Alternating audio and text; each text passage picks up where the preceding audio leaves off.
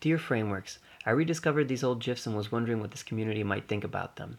Are animated GIFs the appropriate contemporary format for this line of inquiry, this being Martin Arnold's work, or is this GIFification a perversion, in the negative sense, and or some kind of compromise?